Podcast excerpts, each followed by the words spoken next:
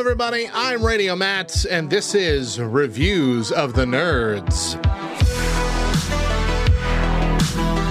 Today's review is for Blue Beetle, the latest movie from DC Comics and the penultimate film before James Gunn officially hits the reset button. This movie follows the story of Jaime Reyes and family as a couple of right place, wrong time situations finds him in possession of a powerful weapon, the Scarab, a shiny blue beetle shaped artifact that could potentially power an army of bionic warriors. The Scarab, along with its sentient consciousness, chooses Jaime to be its new host turning an unwilling Jaime into the world's newest superhero. And I'm going to say, after the disappointments that were Shazam 2, Black Adam, and The Flash, Blue Beetle was kind of awesome. It gave a lot of Iron Man vibes, both in the suit and with the villains. The biggest difference, however, was the Reyes family. Jaime's mother, father, sister, grandma, and his crazy Uncle Rudy, played to perfection by George Lopez, who steals most scenes he's in. The cast for the family was just fantastic.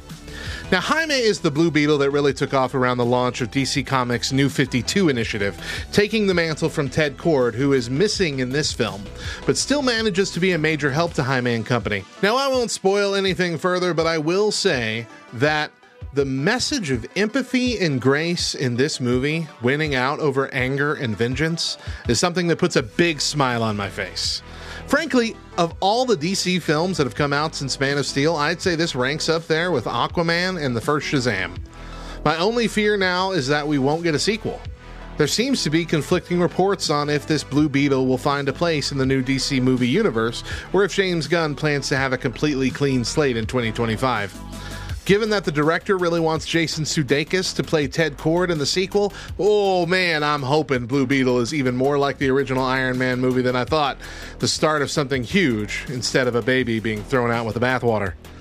One final note this movie is a little more family friendly than a lot of the DCEU movies have been, at least when it comes to language, adult situations, or monsters that will terrify your children and, and you.